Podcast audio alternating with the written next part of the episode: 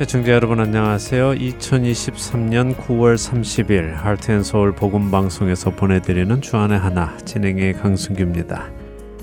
지난 한 주도 늘 깨어 근신하며 말씀 안에 굳건히 서서 믿음을 지켜나가신 여러분 되셨으리라 믿습니다. 아내가 얼마 전에 급작스럽게 아파서 병원에 입원하는 일이 있었습니다. 2주가 넘는 시간 동안 입원을 했는데요.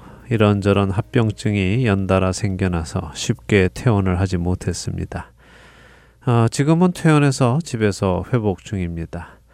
내 아내가 병원에 입원해 있는 동안 많은 간호사들을 접했습니다. 하루에 3교대로 3명의 간호사들이 아내를 간호했는데요. 각자의 스케줄에 따라 여러 간호사들을 만나게 되었습니다. 단 한 번만 본 간호사도 있었고요. 며칠을 연속으로 보는 간호사도 있었습니다. 그런데 이렇게 여러 간호사들을 만나보니 한 가지 눈에 들어오는 것이 있었습니다. 그리고 저와 우리 그리스도인들을 돌아보게 되었습니다. 첫 찬양 들으신 후에 계속해서 말씀 나누겠습니다.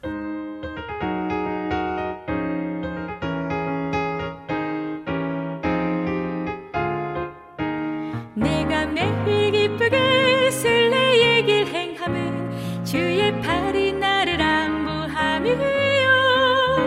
내가 주의 큰 복을 받는 참된 비결은 주의 영이 함께함이라. 성령의 계시네 할렐루야 함께하시네. 좁은 길을 걸으며 기뻐하는 것 주의 영이 함께함이라.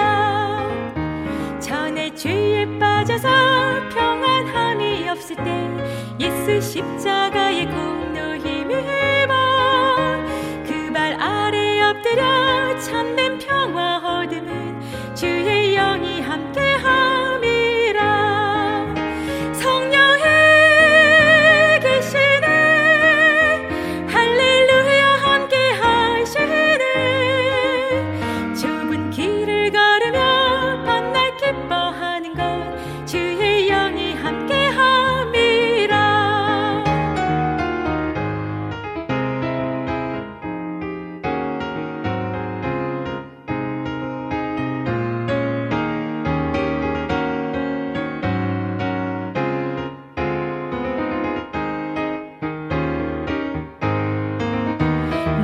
동행하시고 모든 염려하시니 나는 숲의 새와 같이 기쁘다.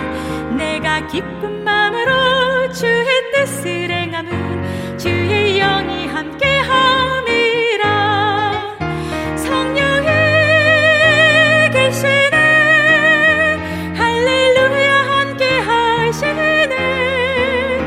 좁은 길을 걸으며 밤낮 기뻐하시네. 함께함이라. 좁은 길을 걸으며 밤낮 기뻐하는 것 주의 영이 함께함이라. 좁은 길을 걸으며 밤낮 기뻐하는 것 주의 영이 함께함이라.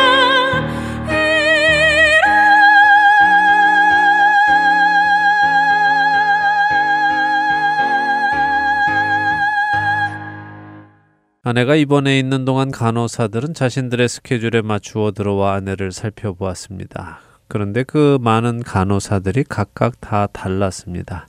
아주 친절한 간호사가 있는가 하면 무뚝뚝한 간호사도 있었지요. 친절함과 무뚝뚝함이야 뭐 원래 성격일 수도 있겠지요. 하지만 자신의 일, 곧 간호사의 일을 하는 모습 역시 천차만별이었습니다.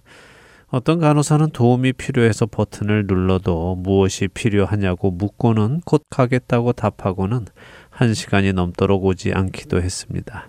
하지만 어떤 간호사는 부르지 않아도 수시로 문을 열고 들어와 아내를 체크해 주기도 했지요. 8시간을 일하는 동안 물 한 컵 가져다 주지 않는 간호사도 있는가 하면 물과 따뜻한 양말과 담요를 가져다 주는 간호사도 있었습니다. 그 중에 한 간호사는 며칠간 씻지 못한 아내의 몸을 물수건으로 닦아주기도 하고 폐렴 증상이 생긴 아내의 호흡을 위해 수시로 호흡 연습도 시켜주었고 또 소변 상태를 검사하기 위해 아내가 소변을 볼 때마다 그 소변을 받아 검사하고 화장실을 청소까지 해주었지요. 다른 간호사들은 그렇게 해주지 않았는데 그 간호사만은 그렇게 해주었습니다. 그렇게 헌신적으로 아내를 간호해주는 간호사에게 왜 이렇게까지 열심히 해주는지를 물었습니다. 그 간호사의 대답은 자신은 아픈 사람의 상태가 좋아지도록 돕는 것이 자신의 역할이고 그렇게 돕는 그 역할이 좋아서 이 직업을 택했다고 했습니다. 그래서 자신이 맡은 환자의 상태가 나빠지게 되면 너무도 슬프고 마음이 아파서 그 환자를 더 열심히 돌보게 된다고 했지요. 사실 입원했던 제 아내의 상태가 처음 닷새 동안은 계속해서 더 나빠졌기 때문에 그 간호사는 그렇게 열심히 아내를 간호했습니다. 그 간호사의 그런 열심 때문인지 아내의 상태는 좋아지기 시작했습니다. 그리고 그 후에 그 간호사는 다른 병동으로 스케줄이 잡혔는지 다시는 아내를 간호하지는 못했습니다. 그럼에도 불구하고 그녀는 자신이 쉬는 시간에 아내의 병실에 들려 아내의 상태를 확인하고 가고는 했습니다.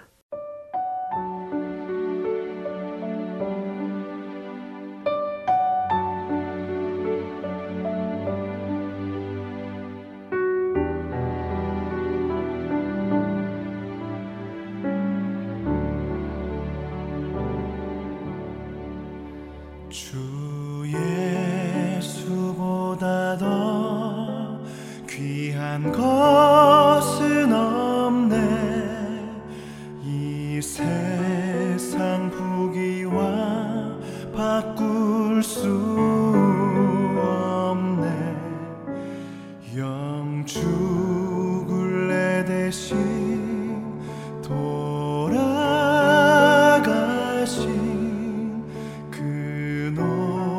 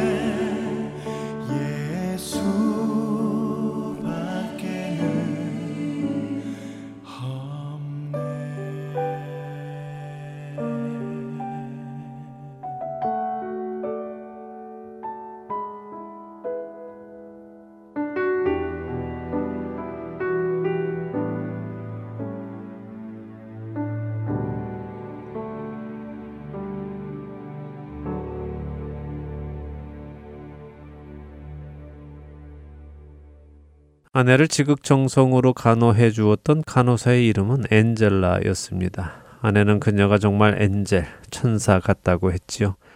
그녀가 간호해 주는 날은 고통이 있어도 마음은 편안하게 잘 수 있었다고 했습니다.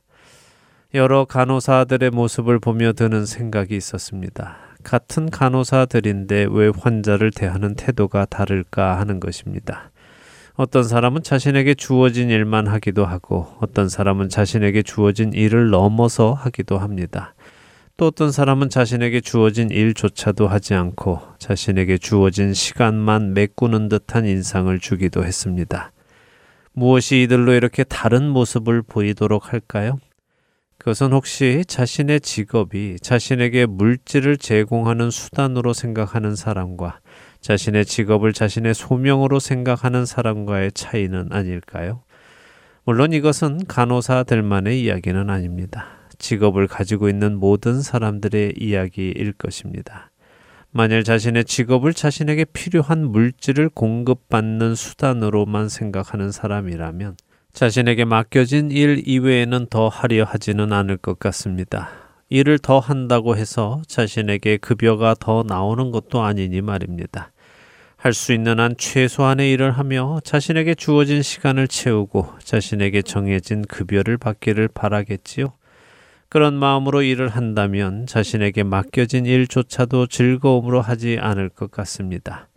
해야 하는 일이기에 하고 이 일을 해야 월급을 받으니 그리 기쁜 마음으로 그 일을 감당하지는 못할 것 같습니다. 그러나 이 일이 자신이 원했던 일이고 자신에게 주어진 소명으로 생각하는 사람이라면 매일 자신이 접하는 모든 상황을 기쁨으로 맞으며 자신에게 주어진 그 일을 열심히 해 나갈 것입니다. 자신에게 맡겨진 일을 완수하는 데에 목적을 두며 말입니다.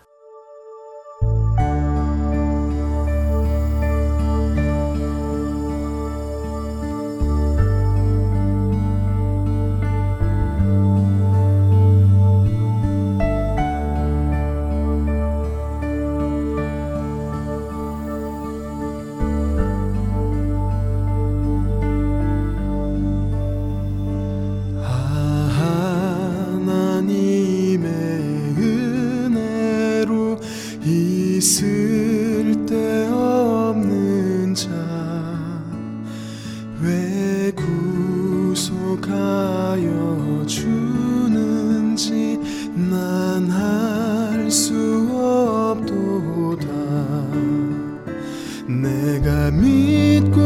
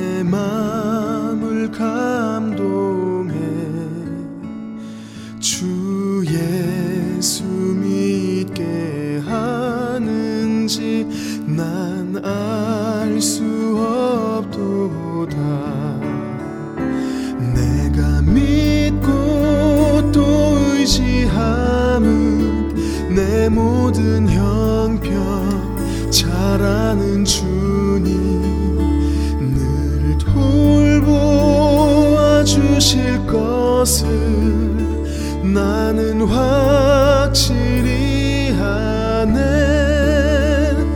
내가 믿고 또 의지함은 내 모든 형편 잘 아는 주님 늘 돌보아 주실 것을 나는 확실히 아네.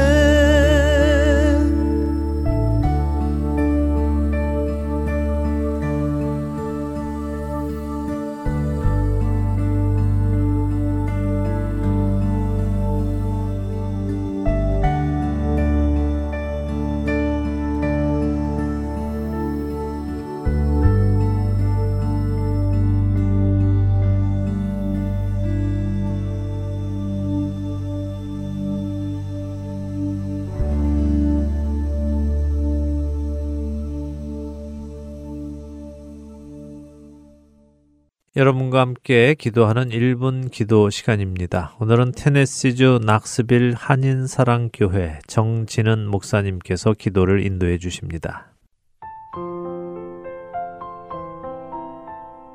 Heart and Seoul 복음방송 1분 기도 시간입니다. 저는 낙스빌 한인사랑교회를 섬기는 정진은 목사입니다. 요즘에 주변에 다시금 COVID-19 바이러스로 힘듦을 겪고 있는 분들을 봅니다. 그리고 미국 정부에서도 마스크를 다시 써야 되는지에 대한 논의를 하고 있다고 합니다. 그만큼 바이러스가 극성을 부리고 있는 이때 우리는 더 조심해야 되겠고 3년 전에 그 아픔과 힘듦을 겪지 않기 위해 하나님께 기도해야 될 것 같습니다. 오늘 이 시간은 이 바이러스로 힘듦당하고 있는 모든 분들을 위해 함께 중보하고요. 우리가 더 경각해서 다시는 팬데믹 같은 일들이 반복되지 않을 수 있도록 하나님께서 도와주시고 보호해달라고 우리 다 함께 기도했으면 좋겠습니다. 그럼 함께 기도하겠습니다.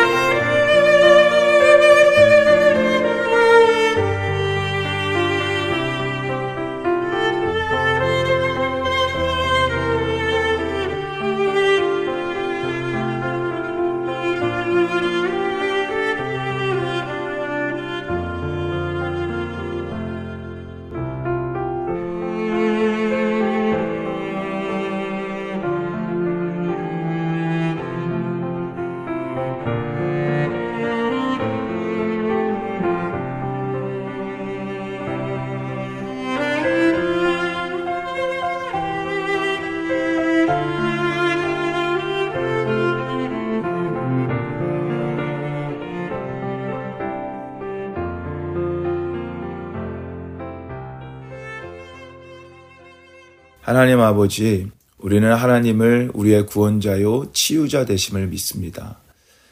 요즘 다시 코빅-19으로 많은 분들이 고통받고 있음을 봅니다. 하나님, 이 시간 그분 한 분 한 분을 찾아가셔서 하나님의 치유의 광선을 발하여 주셔서 깨끗하게 그 바이러스에서 나올 수 있도록 하나님 치유하여 주옵소서. 또한 우리가 더 경각하게 하여 주셔서 다시는 3년 전에 그런 어려운 팬데믹 기간을 지나가지 않을 수 있도록 우리 스스로 더 지혜롭게 대처할 수 있도록 하나님 인도하여 주옵소서. 하나님, 하나님은 인류의 주관자 되십니다. 우리 모든 인류의 아픔, 우리 모든 인류의 역사들 주님 손에 있음을 믿사오니 하나님의 선하신 뜻대로 역사하여 주시고 모든 것들을 이뤄 주옵소서. 감사를 드리오며 우리 인류의 주인 되시고 우리 인생의 주인 되신 또 우리를 치유하여 주실 우리 주 예수 그리스도의 이름으로 기도 올리옵나이다. 아멘.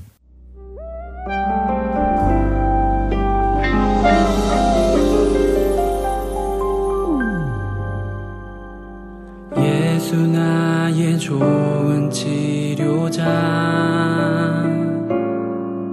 그의 눈이 머무는 곳은 나의 슬픔과 고통, 고개를 들어 그의 눈을 볼 때에 난 알았네. 예수 나의 좋은 치료자.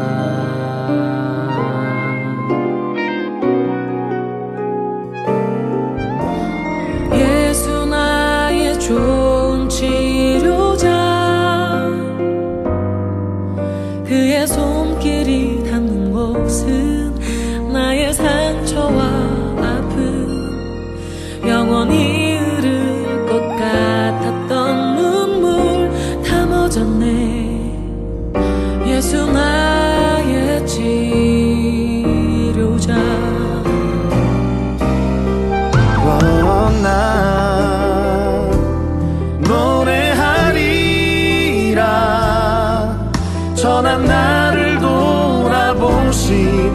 구세주를 찬양해 하늘 닿는 곳까지 내 손 들리라.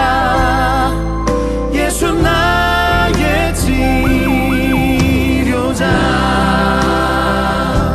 노래하리라. 전한 나를 돌아보신 구세주를 찬양해 하늘 닿는 곳까지 내 손 들리라. 예수 나의 치료자.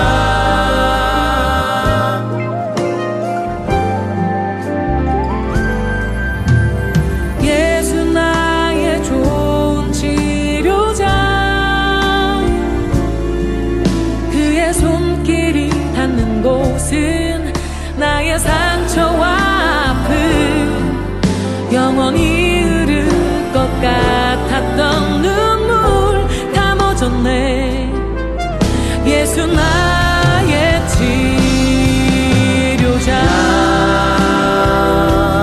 노래하리라. 전한 나를 돌아보신 구세주를 찬양해 하늘 닿는 곳까지 내 손 들리.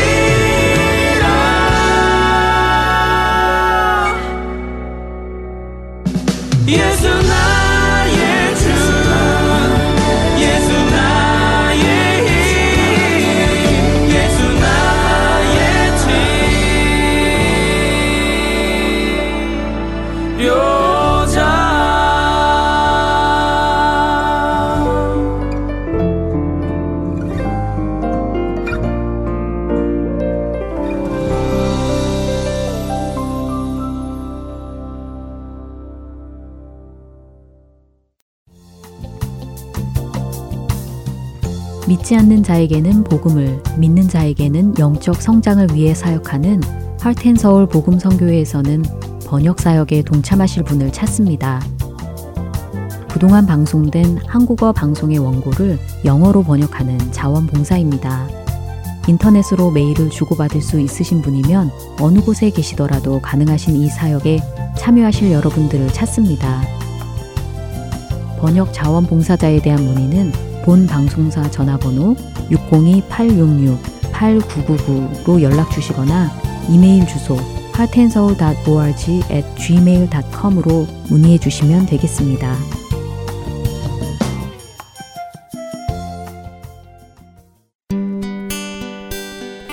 기쁜 소식 사랑으로 땅끝까지 전하는 Heart and Seoul.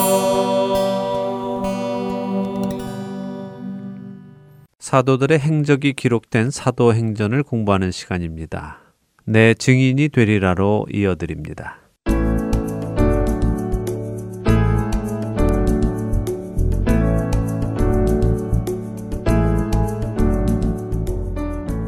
여러분 안녕하세요. 사도행전을 여러분과 한절 공부해 나가는 시간입니다. 내 증인이 되리라 진행의 백성입니다. 네, 여러분 안녕하세요. 강순규입니다. 예루살렘에 모인 유대인들에게 시작되었던 구원의 역사가 사마리아를 지나 드디어 이방인들에게도 동일하게 임하였고 그 사실을 예루살렘 교회도 인정하는 것을 보았습니다. 네, 땅끝의 시작점에 구원의 문이 열렸죠. 그것을 교회도 하나님의 역사이심을 인정했습니다. 이제 이방인에게 열린 이 구원의 문이 어떻게 전파되어지는가 하는 이야기들을 보게 될 텐데요. 자, 오늘 내용 바로 들어가도록 하죠. 네. 사도행전 11장 1절에서 18절까지 지난 시간 보았죠. 네. 오늘은 19절부터 보겠습니다. 먼저 19절에서 26절 읽고 이야기 나누죠. 네, 사도행전 11장 19절부터 읽습니다. 그때 스데반의 일로 일어난 환난으로 말미암아 흩어진 자들이 베니게와 구브로와 안디옥까지 이르러 유대인에게만 말씀을 전하는데 그 중에 구브로와 구레네 몇 사람이 안디옥에 이르러 헬라인에게도 말하여 주 예수를 전파하니 주의 손이 그들과 함께 하심에 수많은 사람들이 믿고 주께 돌아오더라. 예루살렘 교회가 이 사람들의 소문을 듣고 바나바를 안디옥까지 보내니 그가 이르러 하나님의 은혜를 보고 기뻐하여 모든 사람에게 굳건한 마음으로 주와 함께 머물러 있으라 권하니 바나바는 착한 사람이요 성령과 믿음이 충만한 사람이라 이에 큰 무리가 주께 더하여 지더라. 바나바가 사울을 찾으러 다소에 가서 만남에 안디옥에 데리고 와서 둘이 교회에 1년간 모여 있어 큰 무리를 가르쳤고 제자들이 안디옥에서 비로소 그리스도인이라 일컬음을 받게 되었더라. 이제 이방인을 봐도 사울, 그러니까 사울의 이야기로 다시 넘어가네요. 네, 베드로를 통해 열린 이방인을 향한 문이 네. 그 다음 바톤을 이어받을 바울로 인해 펼쳐져 나갈 것입니다. 그 배경을 이제 설명하시는 것인데요. 네. 여기 사도행전 11장 19절은 앞에 있던 사도행전 8장 4절에 이어서 생각하면 이해가 더 쉽습니다. 사도행전 8장 1절에서 4절은 스데반의 죽음과 그로 인한 큰 박해가 교회에 임했고 사울이 그 교회들을 잔멸하기 시작했다 하는 내용과 이렇게 흩어진 사람들이 두루 다니면서 복음의 말씀을 전한 것을 기록하지요.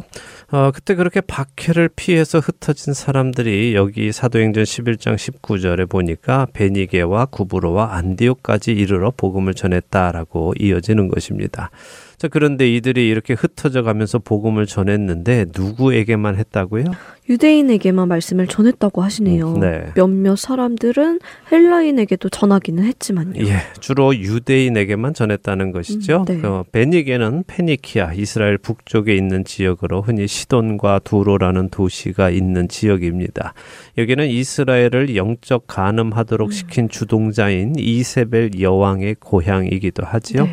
근데 그 지역에도 복음이 전해지고 구부로 이곳은 바나바의 고향으로 이스라엘 앞 지중해에 있는 섬입니다.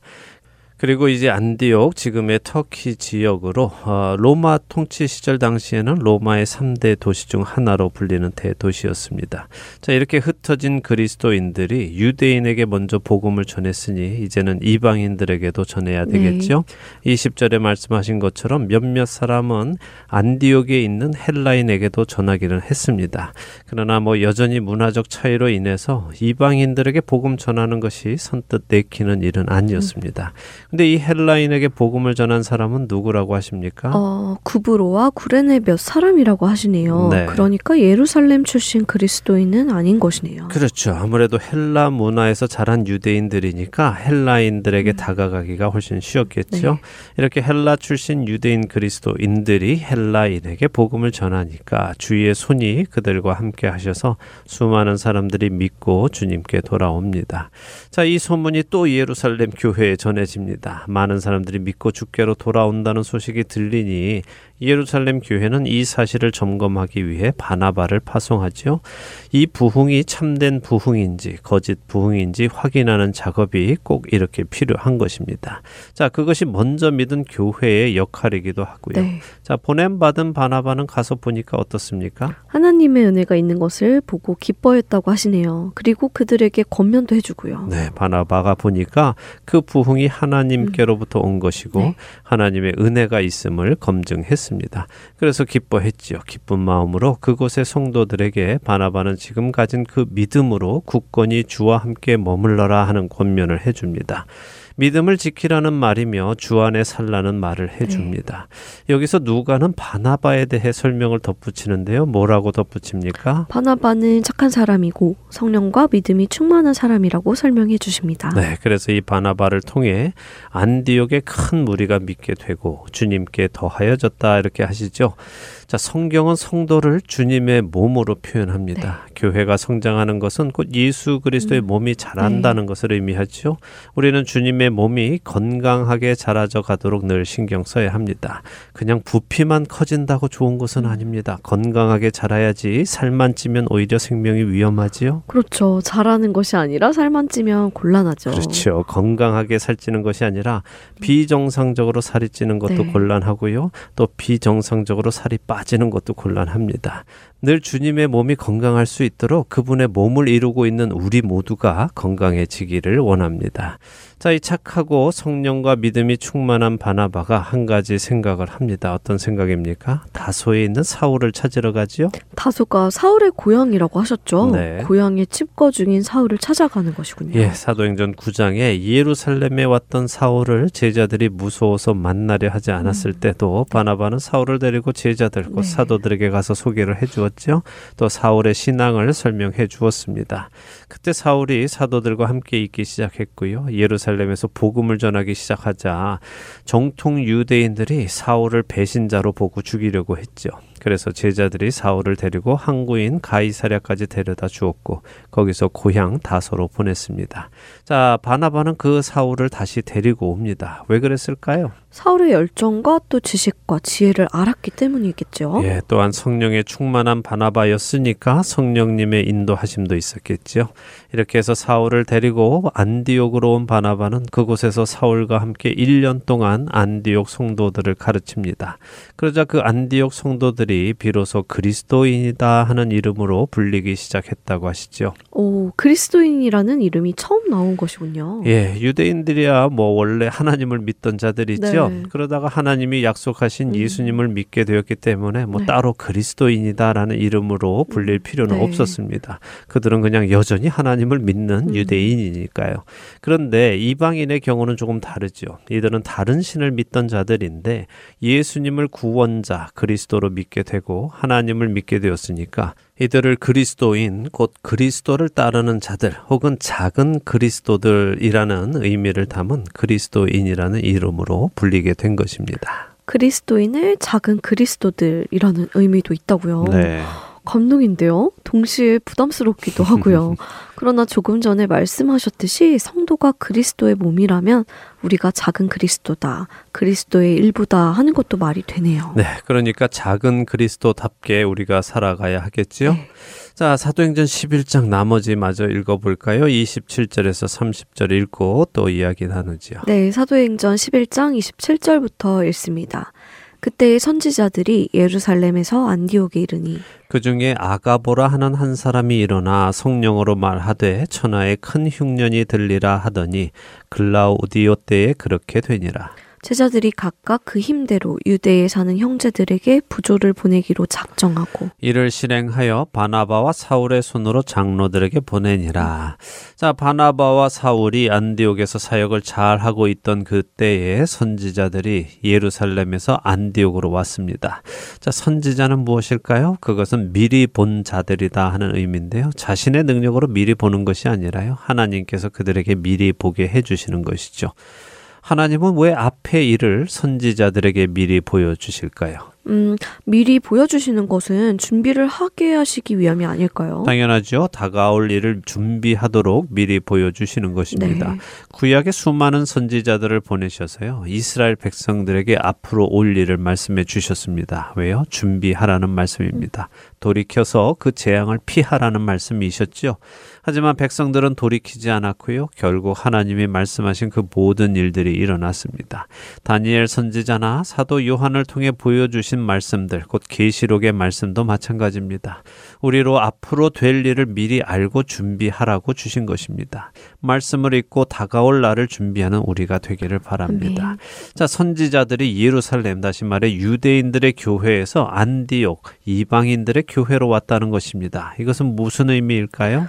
유대인 교회와 이방인 교회가 서로 왕래하고 교제한다는 말씀일까요? 그렇죠. 서로 주 안에서 한 몸이라는 것을 인정하고 네. 있다는 것입니다. 그래서 예루살렘의 선지자들이 자신들이 먼저 본 내용, 곧 예언의 말씀을 안디옥에도 나누어 주는 거죠.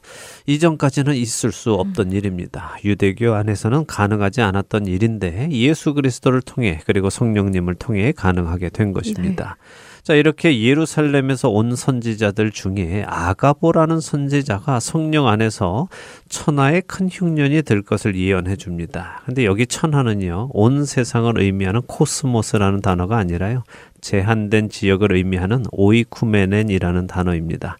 그러니까 아마도 로마가 다스리던 지역 혹은 그것보다 더 작은 지역에 오는 흉년을 의미한 것으로 봅니다. 성령님에 의해서 아가보가 했던 예언은 실제로 일어나지요. 성경 외의 기록에 의하면 로마의 클라우디오 황제 때인 주후 45년에서 49년 사이에 팔레스타인 주변에 대기근이 있었다고 기록합니다. 성령님이 예언하게 하신 것은 분명히 일어날 일이라는 것이 성경 외의 기록에서도 확인할 수 있군요. 네, 맞습니다. 자, 이렇게 예루살렘 선지자들이 안디옥 교회를 방문하고 예언의 말씀을 주고 갔습니다. 안디옥 교회는 성령의 말씀대로 흉년이 올 것을 믿고 그때를 위해 준비했겠지요. 네. 마치 애굽의 기근이 들기 전에 요셉을 통해 기근을 준비하였던 것처럼 말입니다. 29절은 그 후로 시간이 좀 흐른 듯 합니다. 그리고 예언대로 기근이 왔습니다. 그때 안디옥의 제자들, 그들이 각각 힘 닿는 대로 예루살렘과 유대 지역에 사는 형제들을 위해서 부조를 보냅니다. 예루살렘 지역이 더 심각했나 보네요. 뭐 그랬을 수도 있겠죠. 그러나 비슷비슷한 상황이라 하더라도요, 이방인 교회인 안디옥 교회가 유대인 교회인 예루살렘 교회를 도왔다는 사실을 기록하므로 이방인 교회가 사랑을 실천하고 있음을 보여줍니다. 네. 또한 로마서 15장 27절에서 사도 바울은 만일 이방인들이 그들의 영적인 것을 나눠 가졌으면 육적인 것으로 그들을 섬기는 것이 마땅하니라 라고 말씀하시기도 하지요. 복음을 나누어 주신 분은 성령님이십니다. 그리고 그 복음을 나누는 데 쓰임받은 유대인들을 돕는 것 역시 성령님께서 주시는 마음이지요. 남을 섬기고 돕는 것은 성령님께서 주셔야 가능한 일입니다. 성령님께서 주시는 마음에 순종하며 남을 섬기는 섬기는 안디옥 교회는 자신들이 그리스도인임을 삶으로 증명한 것이다 하는 것을 누가가 기록하고 있는 것이죠. 유대인 교회와 이방인 교회가 서로에게 주어진 은사를 각각 잘 사용하며 섬기고 있는 것 같아요. 네. 예루살렘 교회는 예언을 해주었고 안디옥 교회는 그 예언을 받아 준비한 후에 예언을 준 예루살렘 교회를 돕고요. 서로에게 꼭 필요한 존재 같네요. 네, 바로 그 모습을 우리에게 보여주시는 것입니다. 자, 이렇게 교회가 잘 세워져 갑니다. 한동안 우리가 생각을 못했지만요. 교회가 이렇게 잘 세워져 가면 또 나타나는 현상이 있죠. 아, 또 어떤 문제가 생기나요? 네. 그랬네요. 이방의 복음이 전달되는 동안은 큰일이 없어서 잊고 있었는데 이제 또 무슨 문제가 생길 것 같네요. 어떤 문제일까요? 뭐 어떤 문제이든 그 문제를 어떻게 건강하게 해결해 가느냐 하는 것이 더 중요한 것을 배웠으니 걱정은 안 됩니다. 예, 그렇습니다. 걱정할 것이 아니라 배워야죠. 네. 어떤 일이 일어나는지 이제 사도행전 12장으로 가보겠습니다. 1절에서 5절 보겠습니다. 네, 사도행전 12장으로 넘어갑니다. 1절부터 읽습니다.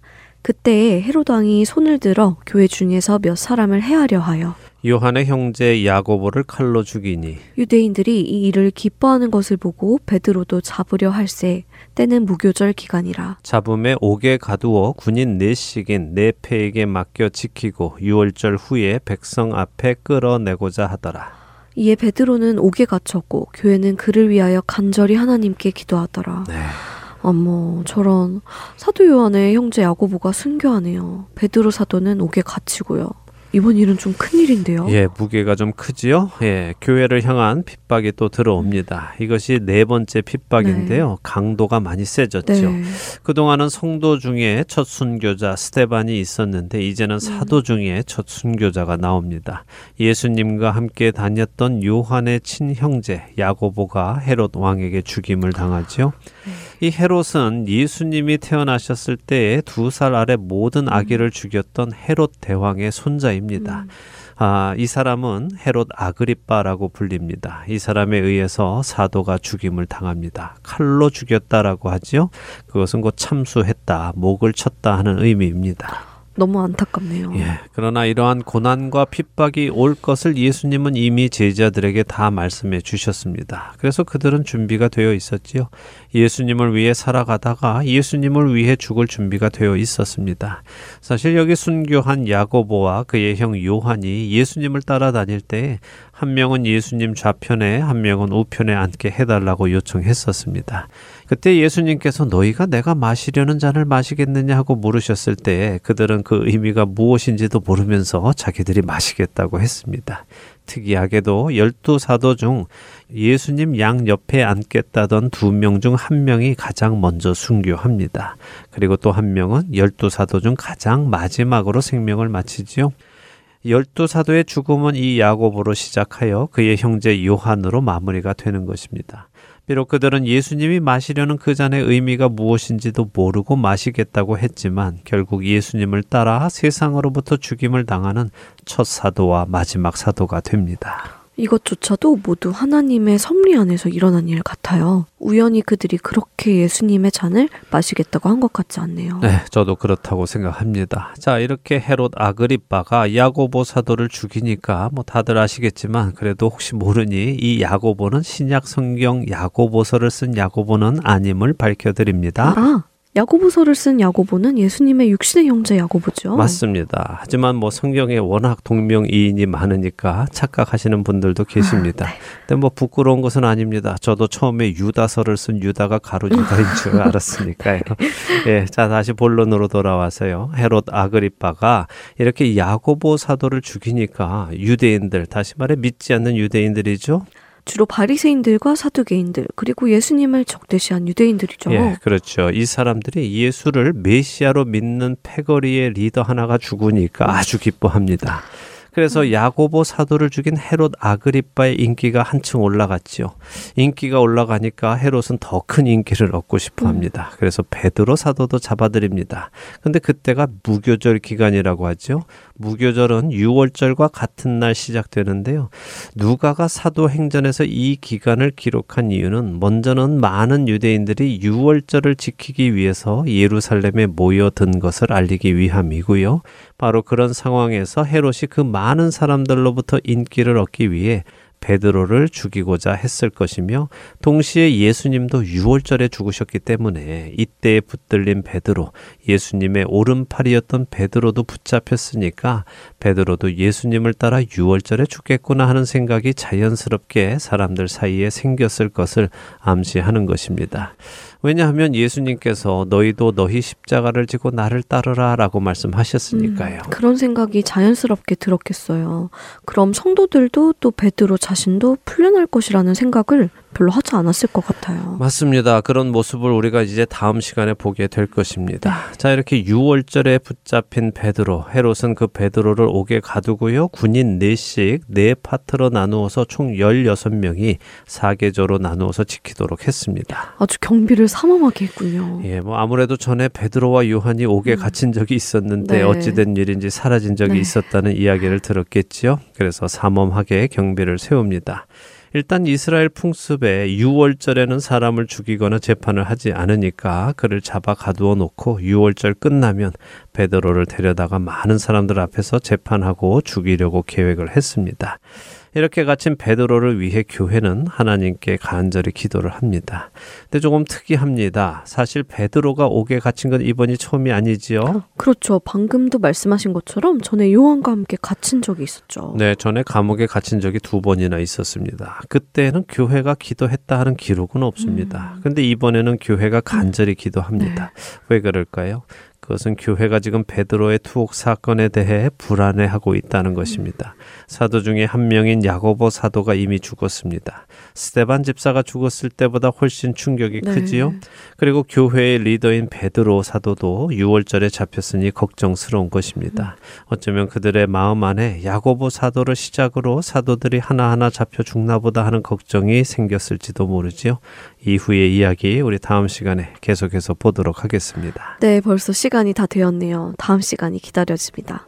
야고보 사도를 잃은 후 붙잡힌 베드로를 위해 기도하는 교회, 교회의 기도에 하나님이 어떻게 응답하실지 궁금합니다. 저희는 다음 주에 다시 이후의 이야기와 함께 찾아뵙겠습니다. 안녕히 계세요. 네, 다음 주에 뵙겠습니다. 안녕히 계십시오.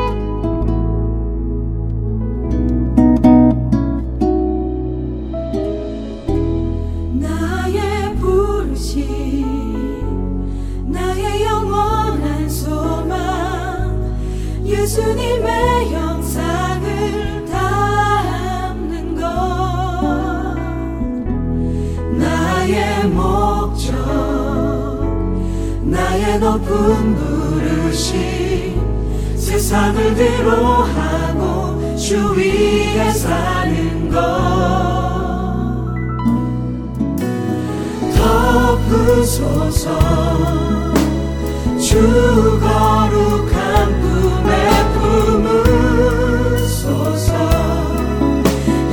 지나 속한 곳 오 예수 이끄소서.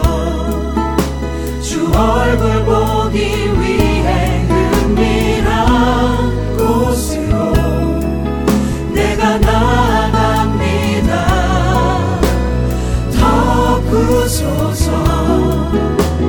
주 거룩한 꿈에 품으소서. 이곳이나 속한 곳 오 예수 이끄소서. 주 얼굴 보기 위해 은밀한 곳으로 내가 나아갑니다.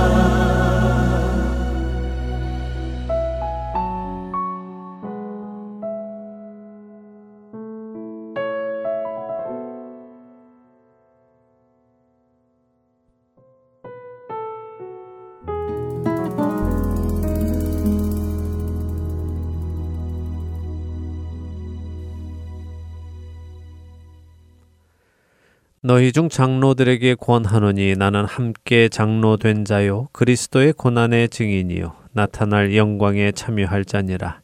너희 중에 있는 하나님의 양 무리를 치되 억지로 하지 말고 하나님의 뜻을 따라 자원함으로 하며 더러운 이득을 위하여 하지 말고 기꺼이 하며 맡은 자들에게 주장하는 자세를 하지 말고 양 무리의 본이 되라. 베드로전서 5장 1절에서 3절의 말씀입니다. 베드로 사도는 교회의 장로들에게 편지하며 자신들에게 주어진 직분인 장로의 직분을 감당할 때에 억지로 하지 말라고 말씀합니다. 자신을 그 자리에 부르신 분은 하나님이시기에 부르신 하나님의 뜻을 따라 자원함으로 하라고 하시지요. 또한 더러운 이득을 위해서 하지도 말고 기꺼이 하라고 하십니다. 물론 이 말씀은 기본적으로는 장로들에게 하시는 말씀이지만 이 말씀이 꼭 장로들만 들으라는 말씀은 아닐 것입니다. 우리 모든 그리스도인들에게도 동일하게 주어지는 말씀일 것입니다. 우리 각자의 신앙 생활을 점검해 보기 원합니다. 내가 그리스도인으로 살아가는 것, 그 모습은 어떤 모습인가 생각해 보기 원합니다. 지옥에 가기는 싫고 천국에는 가야 하니까 하는 수 없이 세상에 사랑하는 것들을 울며 겨자먹기로 버리고 예수님을 영접한 후 교회를 다니며 요구되는 예배 시간에 기쁨 없이 참여하고 요구되는 헌금을 기쁨 없이 하며 기쁨 없이 요구되는 봉사들을 하고 기쁨 없이 성경을 읽고 큐티를 하고 마치 월급을 받기 위해 그 자리에 나가 앉아서 시간을 때우고 있는 사람들처럼 신앙 생활을 하고 있지는 않는지요? 요구되는 것 이상으로는 아무것도 하고 싶지 않고 참여하고 싶지도 않다면 우리의 신앙은 반드시 점검되어져야 할 것입니다. 예수님은 우리에게 요구되는 것 이상으로 해야 하는 것을 마태복음 5장에서 말씀하십니다. 40절에서 44절 말씀입니다. 또 너를 고발하여 속옷을 가지고자 하는 자에게 겉옷까지도 가지게 하며 또 누구든지 너로 억지로 오리를 가게 하거든 그 사람과 십리를 동행하고 내게 구하는 자에게 주며 내게 구고자 하는 자에게 거절하지 말라. 또 내 이웃을 사랑하고 내 원수를 미워하라 하였다는 것을 너희가 들었으나 나는 너희에게 이르노니 너희 원수를 사랑하며 너희를 박해하는 자를 위하여 기도하라. 예수님은 왜 이렇게 요구되는 것 이상으로 하라고 하실까요? 그 답 역시 이어서 말씀해 주십니다. 45절에서 48절입니다. 이같이 한즉 하늘에 계신 너희 아버지의 아들이 되리니 이는 하나님이 그 해를 악인과 선인에게 비추시며 비를 의로운 자와 불의한 자에게 내려주심이라. 너희가 너희를 사랑하는 자를 사랑하면 무슨 상이 있으리요. 세리도 이같이 아니하느냐. 또 너희가 너희 형제에게만 무난하면 남보다 더하는 것이 무엇이냐. 이방인들도 이같이 아니하느냐. 그러므로 하늘에 계신 너희 아버지의 온전하심과 같이 너희도 온전하라. 우리가 그리스도인으로 살아가는 이유는 천국에 가기 위함이 아닙니다. 우리에게 어떠한 요구되는 사항이 있어서 그것들을 지켜야 천국에 갈 수 있는 것도 아닙니다. 우리는 하나님의 무한하신 사랑으로 인하여 죽었다가 살아난 사람들입니다. 하나님의 아무 조건 없는 사랑으로 우리의 모든 죄를 사함받고 새 생명을 얻은 자들입니다. 우리를 멸망할 세상에서 불러내어 주신 그 사랑에 감사하여 우리를 구원하신 주님을 마음을 다하여 뜻을 다하여 힘을 다하여 사랑하게 된 사람들이죠. 이것은 요구되어지는 것이 아니라 자연스럽게 되는 일입니다. 주께서 사랑하시는 형제들아, 우리가 항상 너희에 관하여 마땅히 하나님께 감사할 것은 하나님이 처음부터 너희를 택하사 성령의 거룩하게 하심과 진리를 믿음으로 구원을 받게 하심이니, 이를 위하여 우리의 복음으로 너희를 부르사 우리 주 예수 그리스도의 영광을 얻게 하려 하심이니라. 데살로니가 후서 2장 13절과 14절의 말씀입니다. 사랑하는 Heart and Seoul 복음방송의 청자 여러분, 하나님께서 우리를 부르신 이유는 거룩하게 하심과 진리를 믿음으로 구원을 받게 하려 하심이라고 하십니다. 거룩이란 세상과 다른 구별된 것을 의미합니다. 어쩌면 세상은 자신들에게 주어진 일만 잘 해내어도 성실한 사람이라고 말할지 모릅니다. 그러나 그런 세상의 가치관과 구별되는 거룩한 성도는 자신에게 주어진 요구들을 넘어 그리스도의 영광을 위하여 자신의 모든 것까지 내어드리는 사람이어야 합니다. 우리가 주님을 진심으로 사랑한다면 우리도 그런 사랑하는 사람이 될 것입니다. 그렇게 우리의 마음과 뜻과 힘을 다해 주님을 사랑하는 사람들이 되기를 소망하며 오늘 주안의 하나 여기에서 마치도록 하겠습니다. 함께 해주신 여러분들께 감사드리고요. 저는 다음 주 이 시간 다시 찾아뵙겠습니다. 지금까지 구성과 진행의 강승기였습니다. 애청자 여러분, 안녕히 계십시오.